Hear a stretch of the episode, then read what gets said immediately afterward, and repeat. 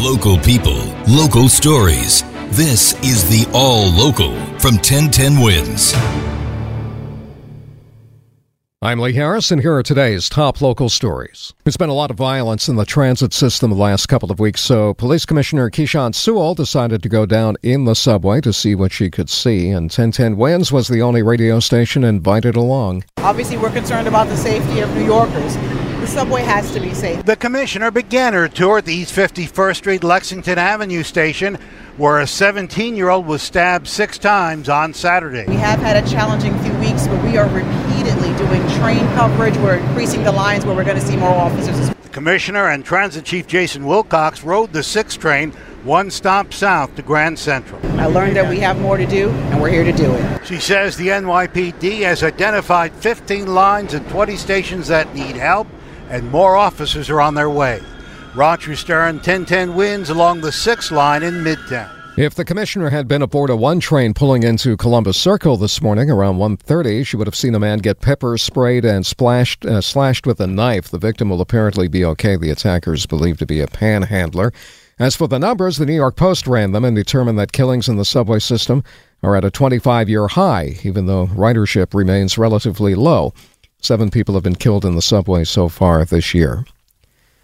So far, so good for the Yankees and the ALDS, and the fans are in a much better mood than Mets fans were the other night. Fans went home happy, and the Yankees won after a big home run from Rizzo's up. Rizzo's up. All right, ZZO, Rizzo. How did he do? How did he do tonight? Amazing, amazing. Right? That's Gennaro from the Mamaroneck. Thrilled with Anthony Rizzo's two run homer. It pushed the Yankees into the lead. Enzo says it's all part of the plan. Rizzo's first at bat, that he was thinking home run the whole way. So his next at bat, I knew he was going yard, and that's exactly where he went. Gerrit Cole came through, and the Yankees are one up against the Cleveland Guardians. Juliet Papa, 1010 wins at Yankee Stadium.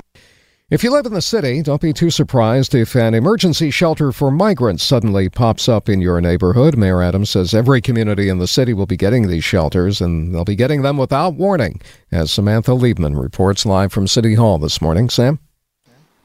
And Lee Mayor Adams says this is an all hands on deck situation with over 18,000 migrants in the city's shelter system, which is now at capacity, and at least a half dozen buses from Texas arriving each day.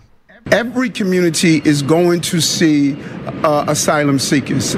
The mayor says he plans to house migrants around the city as he predicted on Friday in his emergency declaration. The population of migrants could grow to 100,000 by next year. He blasted officials critical of his plan. Uh, some of the loudest that are saying we need to make sure we house asylum seekers have been some of the loudest of saying not on our block. The mayor continuing to use over 40 hotels as he says he expects more help from Albany and Washington.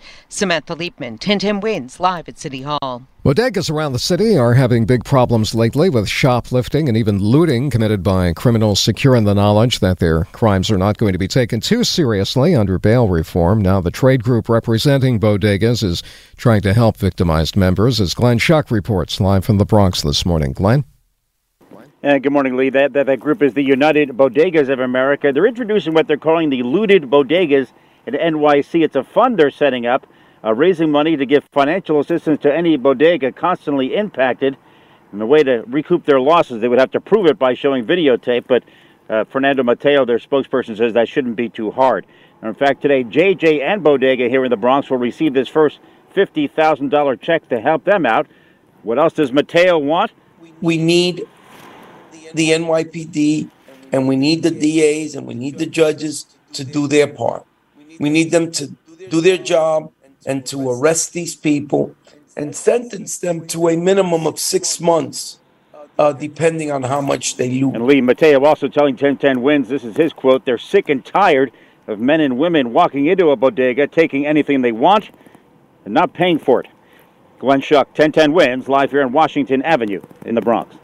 A 19 year old employee of the Department of Education was shot in the head yesterday inside a mini market on Avenue M in the Flatlands section of Brooklyn. The victim's at Brookdale Hospital. The outlook for him, not good. Police say they don't think he knew the person who shot him. They're still looking for the shooter. The victim is a substitute paraprofessional at PS 203. He was shot right after classes let out. Cops in East New York, meantime, still looking for the killer of a 17 year old girl shot in the lobby of an apartment building. Investigators say this may have been the result of people playing with guns. And this neighbor tells 1010 Wins he wouldn't be surprised. Just being kids, just doing stupid stuff. It's sad, sad for the parents. You know but you know, they don't listen, so everybody got to be a kid. Everybody learn. They're going to learn the hard way. No one's been charged yet in the killing of Raylan Cameron, who lived in Far Rockaway but reportedly spent a lot of time in Brooklyn. She was reportedly able to talk to first responders initially, but she died before she could identify her shooter. Thanks for listening to the All Local from 1010 Wins. And for the latest news, traffic, and weather, tune to 1010 Wins, visit 1010wins.com, or download the Odyssey app to take us wherever you go.